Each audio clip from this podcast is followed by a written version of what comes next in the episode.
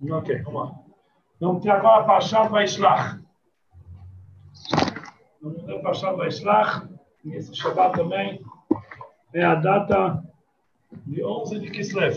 Então, já vamos falar também da data de 11 de Kislev, junto com o Pashat Vaishlach. Deixa eu ver se eu coloco isso aqui, fica melhor o som.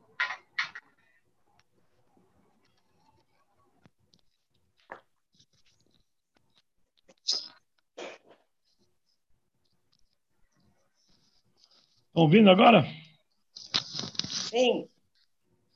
Então, o Pashat Vaishlach, ele começa com uh, o Pasuk, Vaishlach Yaakov Malachim, que anjos, que Yaakov mandou anjos, Malachim, para encontro de Esav.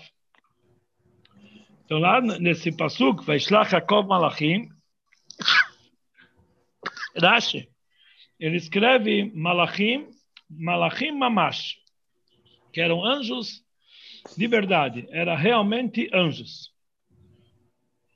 Quer dizer que normalmente a palavra anjos pode ser que são mensageiros, que Jacob mandou mensageiros. A palavra Malachim também pode ser traduzido como mensageiros. Então Rashi fala que nesse caso não eram mensageiros, eram malachim mamash, eram anjos realmente, ou não pode-se dizer que anjos materialmente, que eram anjos realmente, que eram verdadeiramente anjos, não eram mensageiros. E aqui o Rebbe traz uma história do Rebbe anterior, que ele contou que no Shabbat, Parshat Vaishlach, do ano de Taf Kuf Lamed Gimel, 5.733, foi o último Shabat da vida do Magid Mesrich. Era o Shabat de despedida dele. Foi alguns dias antes do falecimento dele, que foi no dia de Yutet Kislev, que ele também faleceu em Yutet Kislev.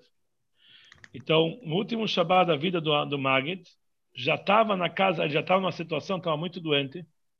Na casa dele já tinha membros do Hebra Kadisha, que já sabiam que era a qualquer momento e antes do falecimento, uma pessoa, naquela época, vinham membros da Hebra Kadisha e ficavam do lado da pessoa para fazer as últimas orações, etc. Então, quando ele estava deitado na cama, perante a Hebra Kadisha, ele falou o seguinte, Magid Mesrich, Vaishlach Yaakov Malachim, Yaakov mandou anjos. Irash explicou, Malachim Mamash, anjos de verdade. Então, Magda explicou que Mamash não quer dizer apenas de verdade, mas quer dizer o materialismo do anjo, o material dos anjos. Ele falou Hamamash, o mamash dos anjos, o material dos anjos, a parte física dos anjos, ele Yaakov mandou para Esav. Mas a parte espiritual dos anjos ficou com Yaakov. Quer dizer, aqui nós entendemos que ele quer dizer o seguinte: na verdade, o que, que ele mandou para Esav foi só o corpo dos anjos. Mas a alma dos anjos, isso ficou com ele. Quer dizer, Jacó ficou com ele, só mandou o corpo dos anjos. Então, Rebbe ele pergunta aqui que isso que Jacó mandou para Esav, anjos, justamente anjos, mesmo que normalmente, pela Allahá, a gente não pode usufruir anjos, não pode usar anjos. Apesar que grandes sábios cabalistas, eles sabem como fazer um, um anjo jurar e ele fazer a vontade da pessoa nós encontramos alguns sábios que, por motivos públicos, eles fizeram juramento de anjos para acabar com um decreto sobre o povo de Israel. Quer dizer, eles mandavam anjos fazer certos trabalhos. Mas normalmente é proibido a pessoa usufruir anjos para o serviço dele. Então, por que que Jacob então mandou anjos e não seres humanos? Então, é porque a intenção de Jacob nessa mensagem é que ele queria elevar Esav, elevar Esav espiritualmente. E por isso ele mandou anjos, porque somente anjos eles têm a força de fazer essa missão, elevar Isav. O trabalho de elevação de Isav, de lapidação de Isav. Então, conforme isso, precisamos entender por que, que ele mandou apenas o físico, a matéria dos anjos. Aí dá para entender que a elevação espiritual de Isav era principalmente pelo lado espiritual dos anjos e não a matéria dos anjos, porque ele inventou então a matéria, a matéria dos anjos. E também falou Rebbe, o próprio assunto não dá para entender. como pode ser que nós podemos dividir a matéria do espiritual? Como dá para dividir o corpo da alma? Pega um animal, tira a alma dele, o animal fica morto. Assim também o ser humano. Como pode ser que dá para dividir o material dos anjos, a mamash, a, a, a, a matéria dos anjos, o corpo deles e o espiritual dos anjos, a alma deles? Como dá para dividir a alma do corpo e dizer que somente a parte física que ele mandou para Isav, a parte espiritual ficou com Yaakov. Mesmo em seres humanos e animais, é impossível que o corpo faça uma missão sem usar a alma. Se o corpo vai fazer uma missão sem usar a alma, vai, o corpo não, não, se mexe sem alma. É, nós sabemos que o corpo é totalmente é, secundário e anulado com toda a sua existência para a alma. Se, eh, se no ser humano e no animal é assim, muito mais em anjos, que o principal deles é a alma deles. Então, como pode ser que ele ia mandar apenas a matéria deles? Também não dá para entender. A explicação do Rashi que ele fala, Malachim Mamash, a intenção dele é dizer que não pensa que ele mandou mensageiros de carne e osso. E chamamos isso de Malachim como se fossem mensageiros. Quer dizer, ele mandou realmente anjos. Ou seja, que nessa palavra mamash, ele está frisando que os anjos eram anjos de verdade e não uma outra existência que não é anjos. Em toda a sua essência, em todo o seu assunto, era um anjo. Conforme a explicação do Magid, que é que é a explicação de Malachim Mamash, ele veio apenas excluir o lado espiritual deles. Então, quando você está frisando na palavra Mamash, é justamente o contrário que isso que ele mandou para Isaac não era verdadeiramente anjos completos, era anjos incompletos. Só a matéria dele ele mandou. Já que o principal assunto deles, a parte espiritual deles, ele não mandou, ficou com Yaakov. Então não dá para explicar que aqui quer dizer Malachim Mamash, quer dizer somente o físico deles. Porque isso aqui entra em contraste com a explicação principal, que Malachim Mamash é anjos completos. Então temos que dizer que a intenção do, do Magid, quando ele falou que Yaakov mandou para Esav apenas a matéria dos anjos e o corpo dos anjos apenas, que é uma coisa secundária, uma coisa que não é importante, e não mandou o espiritual deles. A intenção dele é que ele mandou anjos dessa forma, quer dizer, ele, ele mandou anjos completos, corpo e alma. Ou seja, quando, quando eles se encontravam em Esav, eles estavam perante Esav em corpo e alma, mas na verdade eles continuavam ligados com Jacob. É igual uma pessoa que ela tá se despede do pai, por exemplo, ele vai para visitar alguém, mas ele ainda está com a cabeça na casa do pai. E realmente pode ser que ele está em outro lugar de corpo e alma, mas, mas a, a alma dele, quer dizer, o sentimento dele está na casa daquele do pai que mandou ele. Então é como que, na verdade, eles chegaram a pensar apenas com corpo. Mas, na verdade, eles chegaram de corpo e alma, mas é como se eles chegassem apenas com corpo. Porque toda a alma deles, toda a intenção deles, Alô. a vontade deles, estava para se conectar apenas com Yaakov.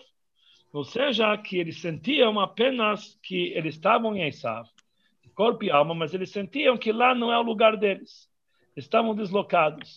Eles estavam ligados com Jacob, que para eles realmente, na verdade, o principal era Jacob. Isso que eles estavam lá na frente de Esav, eles se sentiam totalmente deslocados. Então, isso quer dizer que ele mandou, na verdade, Malachim Mamash, quer dizer, na, na prática, ele mandou só a parte espiritual, ele mandou só, só a parte física deles. Não é só a parte física, ele mandou totalmente os anjos. Só que ele mandou os anjos de uma forma tal que eles eram, que eles estavam totalmente, é, eles estavam no sentimento deles, que eles não queriam estar lá, eles estavam numa outra, estavam lá, mas não estavam lá, estavam na verdade junto, junto com Jacob. Então isso quer dizer, então isso quer dizer que a explicação do Magid não é que ele veio dizer que a palavra mamash, isso não vai de contra a explicação dessa palavra literal. Quer dizer que ele está apenas explicando e elucidando que a possibilidade é que anjos de verdade eles vão fazer o trabalho com Esav. Ou seja, que Esav ele é o máximo da matéria, o máximo da matéria, do materialismo, é somente quando a alma deles, a parte espiritual deles, está conectada com Jacob. Ou seja, ela não se muda. Ou seja, mesmo quando eles se encontram com Esav, com Esav eles se encontram numa forma tal, conforme a explicação do Mama, do, do, do, conforme a explicação do, do Magid, que eles estão apenas presencialmente lá. Eles estão apenas de uma forma que eles estão lá de corpo e alma, mas no íntimo, no íntimo, eles se sentem que na verdade eles estão com eles estão com Jacob. Então isso isso frisa qual é o assunto de Malachim Amash, ou seja, ele mandou os anjos de uma forma tal que eles continuaram anjos 100% apesar que eles estavam em Esav, Esav é material, Esav é o contrário da espiritualidade, mesmo assim, estando em Esav, eles eram anjos completos, por quê? Que a parte espiritual dele ficou com Jacob, ou seja, o desejo dele, a vontade deles é estar junto com Jacob. Então, isso quer dizer, Malachim Mamash, que eles mandou, apenas eles estavam lá, mas no íntimo, no íntimo eles estavam na, na, junto com Jacob.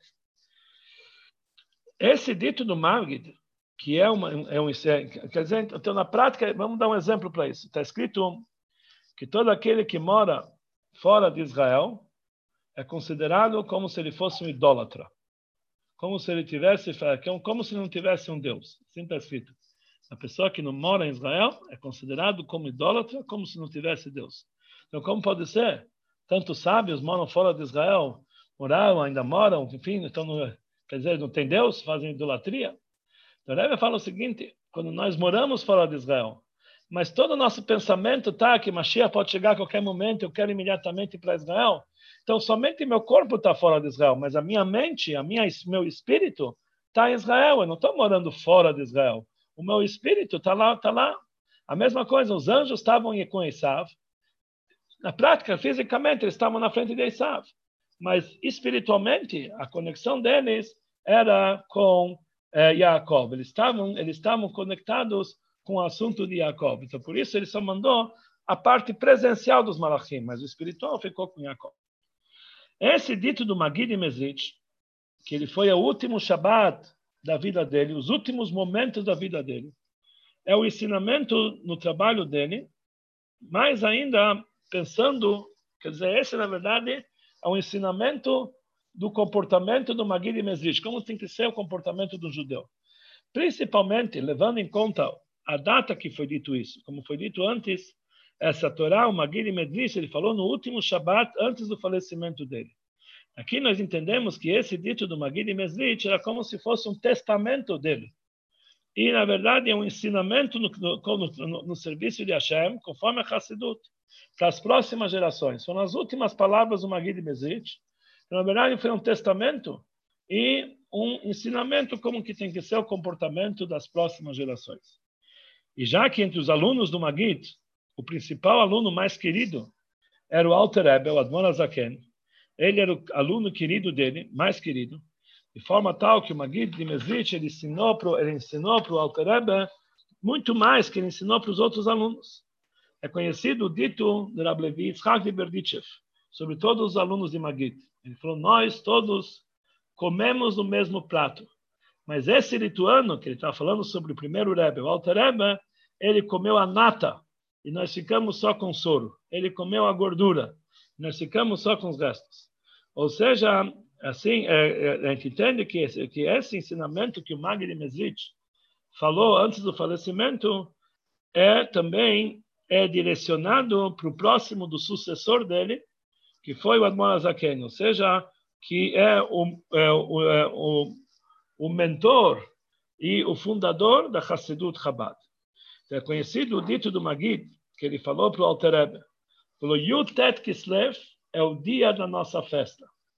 Porque Yutet Kislev, naquele ano 5533, foi o falecimento do Magid Mesrich, o Yortza do Magid Mesrich, e também no mesmo dia, no ano de 5000, 559, ou seja, 26 anos depois, o Alter Rebbe saiu da prisão dia de Utet Kislev. E ele estava aprisionado por causa do decreto que ele quis revelar Hassidut. Então, temos que dizer que esse ensinamento do Magid, já que o Magid falou antes do falecimento dele, tem uma ligação especial com a festa do Alter Rebbe, ou seja, o dia da redenção dele, que é Yutet Kislev. O dia da Geulah, da redenção do Alterebe e o Tet Kislev, qual foi a novidade desse dia? É como o Remes falou que o objetivo é, da, o objetivo da Hassidut Chabad, e com isso também da libertação do Alter Rebbe, que foi que, que marcou a data de Rosh Hashanah Hassidut, é a frase Yafutsu Mainotecha Chutza.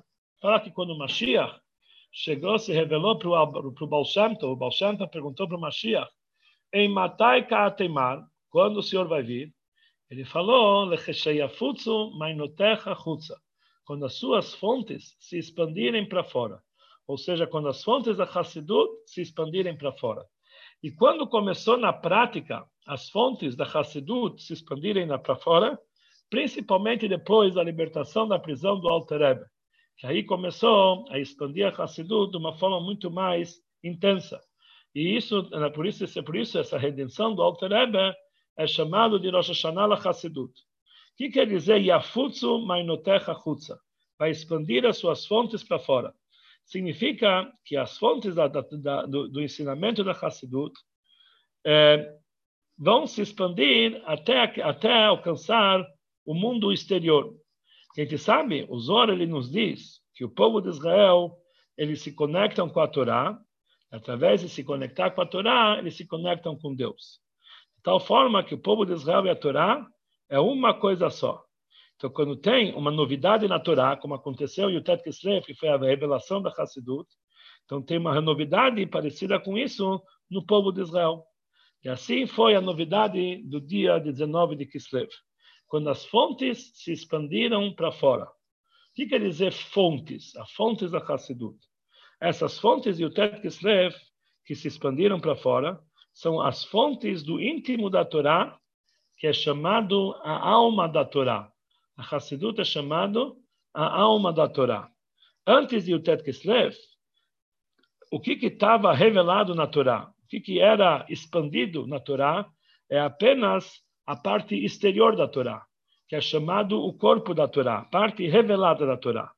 Mas a parte íntima da Torá, que é da Torá, a alma da Torá, ela estava oculta antes de Utet Kislev. Assim também funciona no corpo do homem e na alma do homem. O homem tem um corpo, tem uma alma. A alma do homem está oculta, ninguém consegue enxergar a alma do homem. Ninguém consegue ouvir a alma. Ninguém consegue cheirar a alma. Ninguém consegue provar e nem, nem, nem passar nem o tato, nem manusear a alma. É algo que está totalmente oculto. Diferente do corpo, o corpo é algo revelado, que dá para ver, dá para mexer, dá para ouvir. A diferente é a alma que é impossível pegar nos cinco sentidos, a gente não consegue pegar a alma. É impossível captar, uh, nem mesmo no intelecto, uh, só dá para captar a alma no intelecto mais refinado. Aí nós entendemos que existe alma. Ou seja, a força do intelecto ela pode chegar a saber que existe a alma, através disso que a gente vê que a alma trabalha com o corpo. Ou seja, isso que o corpo vive é uma prova que tem a alma dentro dele mas a essência da alma está acima da, do entendimento intelectual. Então, a alma é uma coisa oculta e o corpo é uma coisa revelada. Mesma coisa na Torá. A alma da Torá, que é o primeiro da Torá, é oculto. E o que é revelado é a parte exterior da Torá, que é o Nigla, a parte revelada da Torá. Então, qual foi a novidade de Utet Kislev? Que a partir de Utet Kislev em diante, também a parte oculta e íntima da Torá, ela se revelou de uma forma eh, manifestada. Ou seja, que dá para entender e captar através do intelecto a parte oculta da Torá, a alma da Torá, não somente entender que a fonte da Torá, mas e a futsu, dá para expandir ela para fora também. E essa é novidade da Torá, que é a revelação da alma da Torá. Através disso também foi revelado no povo de Israel que a alma do povo de Israel, que por si só ela é oculta, ela conseguiu se revelar para fora, ou seja, nos assuntos corporais. Então, isso que aconteceu em Utet Kislev. A revelação da parte íntima da Torá e a revelação da parte íntima do nosso, da, da, da nossa vida, que é a nossa Neshama. A Neshama, como ela se revela no corpo, existem duas formas da Neshama, da alma, se revelar no corpo. A primeira forma é que o nosso corpo, ele entende que manda aqui a alma, e ele vai seguir a vontade da alma. A alma vai se, querer que o corpo se mexa, ele vai se mexer. Mas mesmo assim, o corpo sente que ele é uma existência por si, Mas dentro dele tem uma alma que dá as ordens. Então, isso é uma forma de sentir a alma no corpo. E a segunda forma é que a alma se revela tanto no corpo que o corpo fica totalmente anulado. Ele não tem vontade própria. Tudo que ele faz é apenas a vontade da alma. Por exemplo, nós temos duas almas, a alma animal e a alma divina. A alma animal e o corpo é uma coisa só. O que é alma animal? A pessoa está mexendo a mão, é a alma animal que quer mexer a mão. A pessoa tem vontade, a pessoa está comendo. É a alma animal é totalmente anulada, o corpo é totalmente anulado para a alma animal, uma coisa só. Não dá para diferenciar entre o corpo e a alma animal, é que nem uma, é uma coisa só. Já que a alma é a vitalidade do corpo e está unificada com ele no máximo, está totalmente anulado. Então a alma não precisa dar ordem para o corpo que vai fazer. Se a pessoa quer mexer o braço, não precisa da alma, olha, dá, falar para o corpo, para a mão, olha, agora você vai se mexer. É uma coisa automática, porque a alma animal e o corpo é uma coisa só. Isso é em todos os seres humanos. Mesmo Goim tem alma animal. É a alma animal que manda no corpo. Mas o povo de Israel tem uma alma divina. A vantagem da Hassidut é revelar que a alma divina vai se revelar no corpo de uma forma tal que o povo de Israel, que são chamados Adam, até incluindo Adam, vocês são chamados seres humanos, por que, ele é chamado Adam? Adam quer dizer, vem na palavra Adameres, quer se comparar ao Criador. Ou seja, o, o, o Israel ele tem a força que também o, também o corpo dele está totalmente anulado para a alma divina. Não somente para a alma animal, mas também para a alma divina. Que todo o assunto do corpo do povo de Israel é uma recipiente para receber essa Neshama para que a alma possa fazer a vontade de Deus, que é através do cumprimento de Torah e Mitzvot, ela precisa de um corpo, porque a alma não consegue colocar tefilim, a alma não consegue dar tzedakah, porque são coisas materiais. Para ela poder fazer a vontade, a vontade corporal de Hashem, tem que ser através do corpo. Através disso, ele faz a Neshama ao objetivo de Deus, a criação do mundo. Ou seja, que todo o objetivo da existência do, do Yehudi aqui embaixo é que ele possa ser um recipiente para Deus, através que, como está escrito, Betocham, vocês vão fazer para mim um santuário, eu vou pairar dentro deles no plural, é dentro de cada Yehudi, ele tem que fazer do corpo dele algo que está totalmente anulado para Deus. Porque nosso corpo, ele é como se fosse para Deus uma, uma, uma, a esposa do marido, uma mulher que cheira, uma mulher, uma mulher é, correta, ela faz exatamente a vontade do marido. Assim também nosso corpo, ele faz totalmente a vontade de Deus. E mesmo que é o trabalho de tzadikim, e mesmo que a pessoa não se sente como um tzadik, mas pelo menos que ele, se, ele se sente como um Benoni, uma pessoa que não tem, é, ele se sente que o corpo dele é o escravo da alma. E o escravo também, ele está totalmente anulado para a alma. O que que faz? O que que compra? Tudo que adquire um escravo pertence ao seu patrão. Está escrito que Masha Kana Evet, Kana o que um escravo compra, na verdade o patrão está adquirindo. Então, o que quer dizer? O nosso objetivo todo é fazer que o nosso corpo esteja totalmente anulado para a alma, de uma forma tal que ele não tem vontade própria, ele não tem, ele não tem pertences próprios, tudo pertence à nossa Neshama. Então, essa é a verdadeira anulação que o corpo tem que que as fontes da nossa alma vai se revelar para fora para o corpo, que o corpo vai estar totalmente anulado para a alma. Então, essas duas formas da Neshama que se revela no corpo, ou que a Neshama domina o corpo, mas o corpo se acha independente, ou que o corpo está totalmente anulado para a alma. Sobre isso existem duas ordens divinas. Deus ordenou para o povo de Israel, tem duas ordens, que são, parecem iguais, mas elas são diferentes. Como a pessoa deve se tratar com o mundo material. Existe uma, uma, uma ordem divina que ela fala o seguinte, está escrito no Pirkei Avot, Kol Maasecha Yulashem Shamayim. Todos os teus atos tudo que você faz tem que ser Lechem Shamaim, em prol de Deus.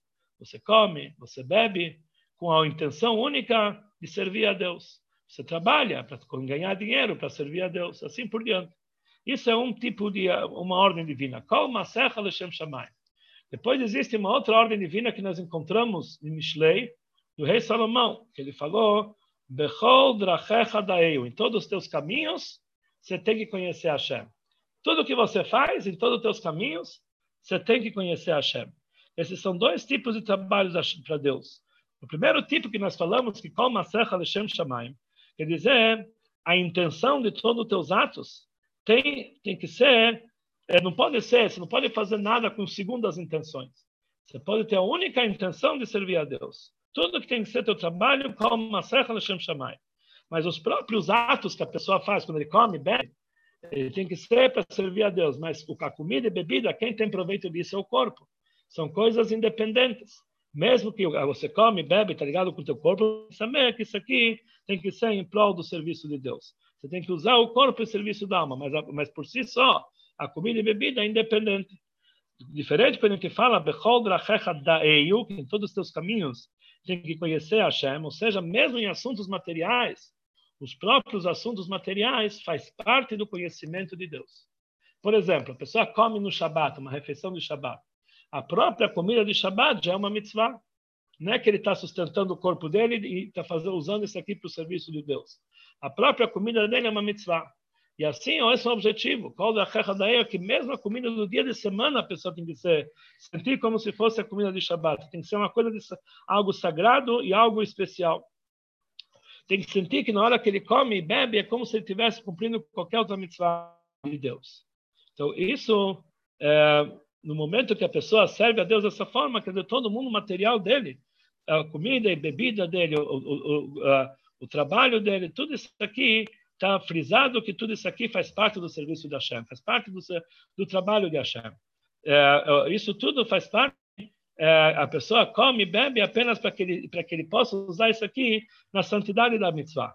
Ou seja, que através da comida ele vai servir a Hashem para fazer as mitzvot. E a comida dele no dia de semana vai ser igual à refeição de Shabbat. Só vai ser tudo santidade. Ele não vai sentir materialismo no todo o trabalho dele. Então, esses dois tipos de serviço, que como a Secha Hashem Shamayim, qual da Recha Daeio, está ligado nos dois níveis que a Neshama se revela. Quando a Neshama se revela no homem de uma forma que ela domina o corpo, mas o corpo ele continua sendo um corpo material por si só. Então, o que isso quer dizer é que ele está usando o corpo Leshem Shamaim, em prol do serviço a Deus. O corpo por si só é material. Ele está usando o corpo em prol do serviço a Deus. Ou seja, os assuntos mundanos e corporais, eles são importantes para ele, mas o corpo ele consegue é, relevar aquilo em prol do serviço a Deus. Então, na verdade, na prática, ele está fazendo tudo em prol do seu próprio corpo, mas ele está usando aquilo no serviço a Deus. Mas quando a alma está totalmente revelada de uma forma tal que o corpo está totalmente anulado para a alma, então não existe para ele assuntos corporais. Os assuntos corporais dele já faz parte do daeio, do conhecimento de Deus, porque ele não é uma existência por si. Ele apenas sabe que Deus, que faz parte da presença divina, isso que eu estou comendo, eu estou bebendo, meus assuntos mundanos. Então, em todos esses assuntos, é, nesse sentido que nós falamos, que Bechol em todos os caminhos você vai conhecer Hashem, também tem dois níveis. O primeiro nível é que todos os atos dele, por si só, eles já são santidades mesmo que ele sente que ele, ele tem um mundo material, ele põe mais tudo isso aqui, mesmo quando a pessoa come no Shabbat, nós falamos a comida do Shabbat é mitzvah, mas quando ele come no Shabbat, ele tem um gosto especial, porque se fosse somente espiritual, a comida de Shabbat não engordava. Na prática, a gente vê que a comida de Shabbat sim engorda. E a pessoa tem prazer mundano. É porque, apesar que ele usa tudo em prol do serviço de Deus, mas ele tem um certo prazer. Mas a pessoa tem que chegar. No, agora, os sadikim grandes, eles chegam no nível tal que todos os assuntos mundanos dele estão totalmente anulados, são totalmente unificados com Deus, de tal forma que ele não sente a matéria da comida que ele está comendo. Ele só sente santidade. Muita luz sagrada aparece para ele quando ele está comendo, já que todo ele está entregue nesse assunto de conhecimento de Hashem. Ou seja, o assunto material por si só já é santidade. E isso nós encontramos um exemplo para isso é, nós encontramos um exemplo para isso, é, é, que mesmo no momento que a pessoa está ocupado com seu serviço, com seu trabalho, ele, tem, ele sente no trabalho dele que tudo isso aqui é apenas divindade. Então, ele conta uma história que o Baal Shem Tov, ele tinha, desculpe, o, o Alter Rebbe, ele tinha um aluno que ele se chamava Rabinyomi Kletzker. Rabinyomi Kletzker, a parnassá dele era comprar e vender lenha.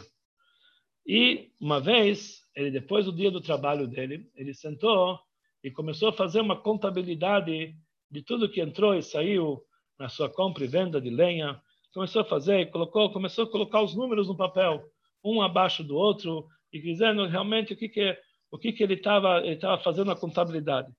De repente, ele colocou um traço para fazer a conta geral de todos os números, e ele começou a pensar, pensar, pensar.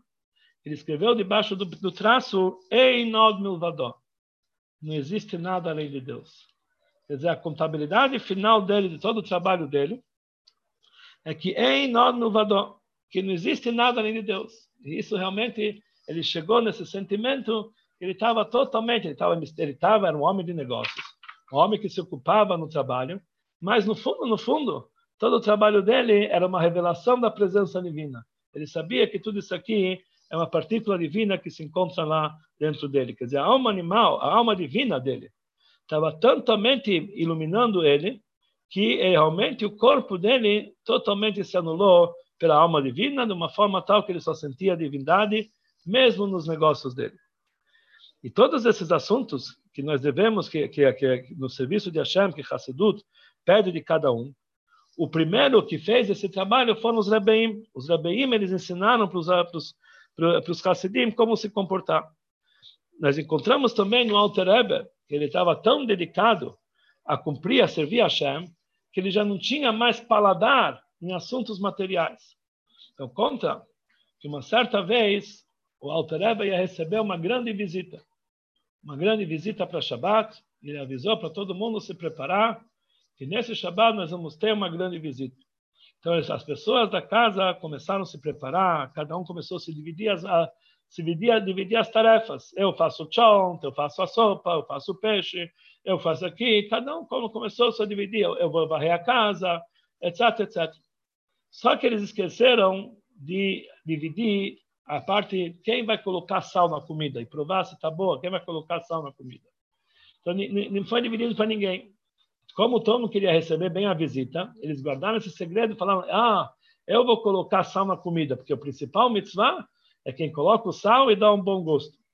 Então, na prática, cada um fez escondido do outro sem ninguém saber, colocou sal na comida. Então, na prática, dez pessoas colocaram o mesmo sal na sopa, no chão, ficou tudo extremamente salgado, não dava para comer nada de toda a comida que eles trouxeram.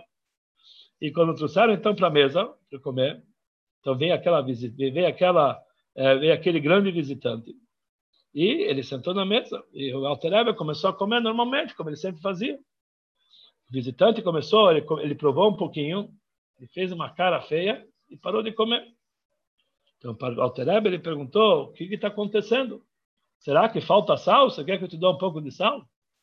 Aí o cara falou para o Alter me desculpe, mas isso está extremamente salgado, eu não consigo. O Rebbe não está sentindo gosto. Então, o Altreba falou que é, é, respondeu para ele que desde que ele se encontrou em Mesrich, com Mag de Mesrich, ele tirou o gosto, o paladar dele de assuntos mundanos. Ele já não sente mais gosto na comida. Ele come apenas para fazer a mitzvah de Hashem que tem que se alimentar. Mas ele tirou totalmente o gosto da comida. Então, isso, na verdade, é um nível muito elevado. Não é qualquer um que consegue chegar nesse nível do Alter mas já que essa história foi contada para nós, então isso é uma prova que, pelo menos em épocas especiais, em situações especiais, cada um pode chegar um pouquinho disso, chegar no nível mínimo do Alter Eber, mesmo, mesmo uma forma mais simples. Ele tem que saber e se sentir que os assuntos mundanos são totalmente irrelevantes para ele. E tudo que ele faz, ele se aproveita do mundo, comer, beber, etc., é que ele está totalmente anulado. Para Deus, ele só faz porque assim Hashem mandou. Então, isso quer dizer em todos os teus caminhos, mesmo em assuntos materiais, você reconhece Hashem. Mesmo que ele não consegue chegar nesse nível do Alter Ebe, que ele não vai sentir o materialismo, mesmo em tempos especiais, mas pelo menos ele consegue fazer, ele consegue fazer que no trabalho dele seja Bechol Drachecha Daeyu, reconhecer Hashem em todos os momentos.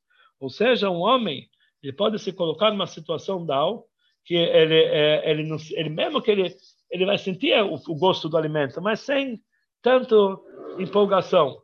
Nós sabemos que uma pessoa que de vez em quando está tão empolgada em assuntos espirituais que ele, que ele nem ele perde o gosto da comida. Por que, que ele perde o gosto da comida? Porque ele está totalmente acima. Ele vai comendo, não está nem sentindo o que ele está comendo. Assim também, a pessoa tem que sentir, chegar a um nível espiritual que de vez em quando ele vai se sentir acima desse mundo material. Isso é E essa novidade de Yutet Kislev. E a Futsu Mainotecha Chutza, que as fontes da Neshama vão se revelar no corpo. Isso, uh, assim o homem vai se comportar. O homem, que é um pequeno mundo, ele também tem as suas fontes. Elas têm que se expandir para o corpo, para fora. Qual é a fonte? É a alma. Ou seja, a pessoa tem que sentir de uma forma tal que as próprias fontes, ou seja, a própria alma, vai se expandir para fora. E não apenas que elas vão interagir com o corpo, a alma vai interagir com o corpo, não, ela vai se expandir para o corpo. E a transmissão dessas, dessas fontes vai ser totalmente fora, ou seja, ela vai, e a força quer dizer, ela vai inundar, ou seja, que toda a parte material da pessoa vai ficar inundada com a presença desse lado espiritual da alma dele, que isso é, na verdade, é, porque se tem algum lugarzinho que não foi inundado, é porque realmente não, não foi a verdadeira expansão. A verdadeira expansão é quando ela pega todos os cantinhos, toda a matéria dele tem que estar expandido com a influência da alma.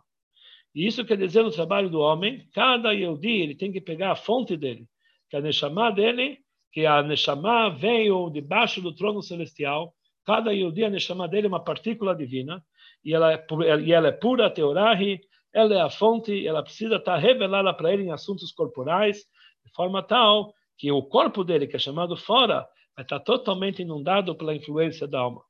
E essa é revelação da, da fonte da Neshama em assuntos corporais, precisa ser de uma forma de Afutsu Manotecha Chutza, ou seja, em todos os detalhes, que a Neshama não somente vai dominar o corpo, mas ela própria vai se encontrar no corpo. O trabalho vai ser não somente que Kol Masecha Leshem Shamaim, todos os teus atos vão ser em prol de Hashem, mas vai ser mais ainda. A pessoa vai sentir que Bechol Drachecha Daim, todos os caminhos, ele conhece Hashem. Isso quer dizer a expansão da Neshama do corpo, e o assunto dela tem que inundar totalmente os assuntos corporais, que não vai chegar nenhuma parte do corpo que não está influenciado para Neshama. Isso quer dizer o Tet Kislev. Nosso corpo vai estar totalmente inundado pela luz da Neshama. Agora nós vamos entender aquilo que falou Magid Mesrich no momento do seu falecimento. Que ele falou antes de o Tet Kislev, no momento do seu, do seu falecimento. Isso está ligado também com a, com a redenção do Alterebe e o Tet Kislev.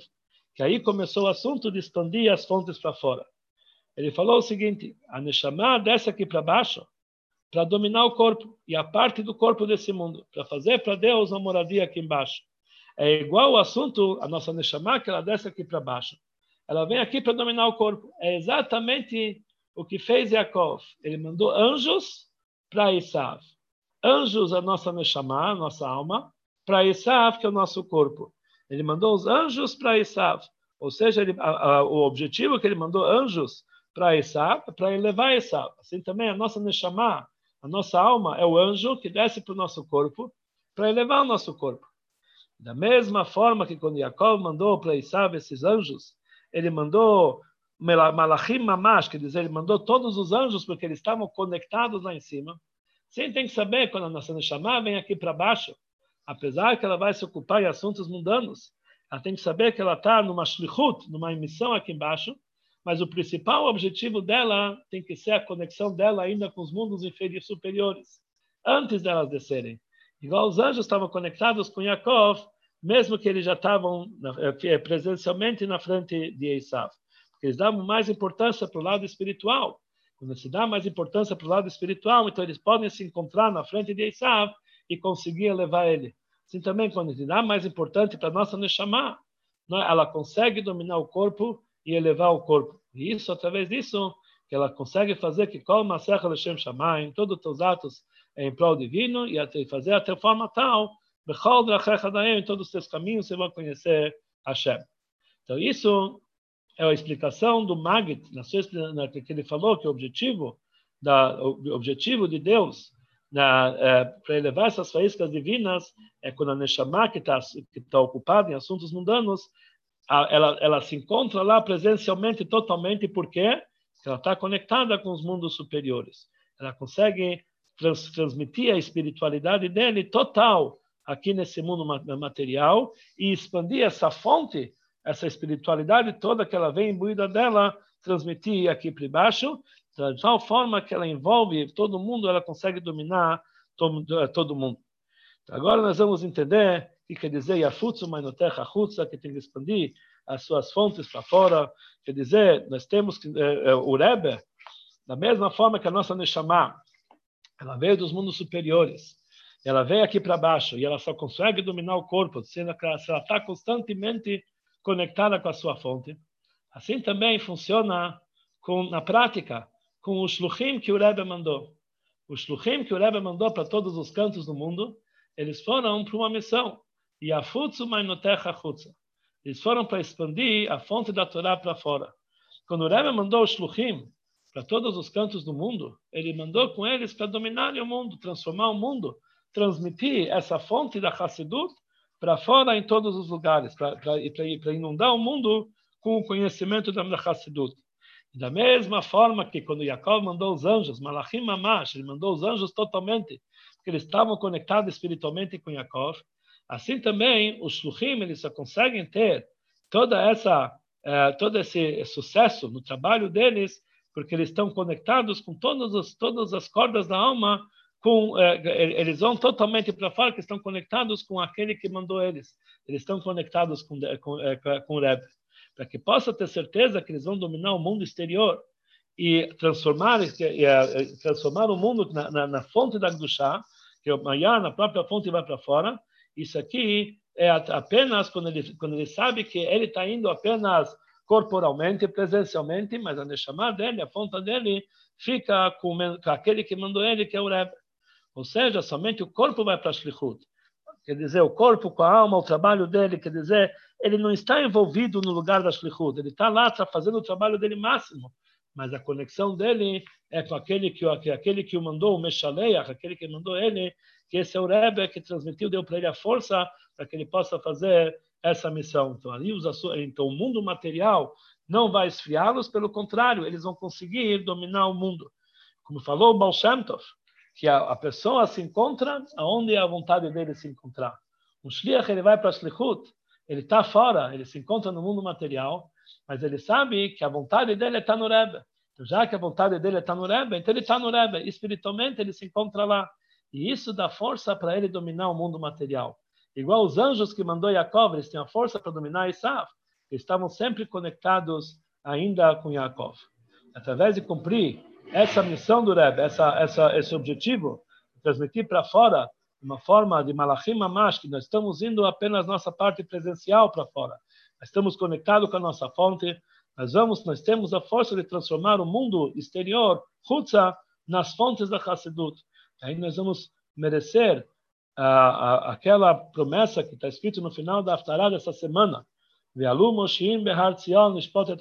Que os Mashiach ele vai chegar para dominar o monte de Esav. Ve'aital Hashem amluchai, Deus vai ser, na verdade, vai ter, vai ter o reinado completo, quer dizer que também os mundos exteriores de Isav vão fazer parte do reinado divino, isso vai ser com a vinda de Mashiach, ele vai conseguir transformar o mundo totalmente em santidade. Até aqui foi a Sikha do Rebbe. Isso aqui a gente aprende no nosso dia a dia também. No momento que nós estamos, nós temos na nossa, no nosso dia a dia duas partes. Diariamente nós vamos para a sinagoga, nós vamos rezar. Depois da reza nós vamos estudar a Torá. Depois a gente sai para o mundo, vai trabalhar. No momento que ele está indo no trabalho, nós temos que nós temos que sentir que parte nossa está indo no trabalho, nosso corpo. Mas a nossa neshama, a nossa vontade, está ainda naquele, na, na, sinagoga, no estudo da Torá, no cumprimento das mitzvot. Então, aí, quando ele está no mundo, o mundo não afeta ele. Pelo contrário, ele consegue transmitir essa santidade da Torá e da Tfilah no mundo que se encontra. Somente a nossa matéria vai para fora. Nossa parte espiritual fica conectado com Deus. Então, isso também, numa época como essa, uma época de dificuldade, de crise, o mundo inteiro está numa uma situação difícil, etc. Quando que a pessoa está numa situação difícil? Quando ele está dentro desse mundo. Mas nós não estamos nesse mundo. Nós só estamos o nosso corpo, nosso físico está nesse mundo. Nossa conexão ainda está lá com Deus. E em Deus não existe crise, em Deus não existe pandemia, em Deus não existe nada negativo. Lá só existem coisas positivas. Então, constantemente nós estamos no lado bom ai, nós estamos vivendo nesse mundo material, mas isso aqui é só a nossa matéria se encontra lá. Nossa divindade se encontra, a nossa espiritualidade se encontra com Deus. Dessa forma, quando a pessoa se comporta, se comporta dessa forma, ele consegue enxergar que mesmo nas, nas maiores dificuldades, as bênçãos divinas se iluminam de uma forma tal ele consegue enxergar a fonte de luz muito mais forte, mesmo dentro da grande escuridão. E aí nós conseguimos trazer para cada um particularmente uma pequena redenção, uma Geulah particular, uma redenção particular, e junto com a redenção de cada um vai se juntar numa grande redenção, com a vinda de Mashiach, aí vai ser concretizado aquilo que Mashiach falou para o Baal Shem Tov, Yafutsu mainotecha chutza, e suas fontes vão se expandir para fora, e aí Kaateimar, Mashiach vai chegar, nós vamos presenciar ainda nesse Tet Islev, a festa da redenção, junto com todos os Rebeim, comemorando, comemorando a libertação total de todo o povo de Israel desse galut, cada um particularmente e todo o povo de uma forma geral, com a vinda de Mashiach, que seja para todos nós muito em breve. Muito bom. Escolha, Rabino. Muito bom, deixa eu só apagar aqui.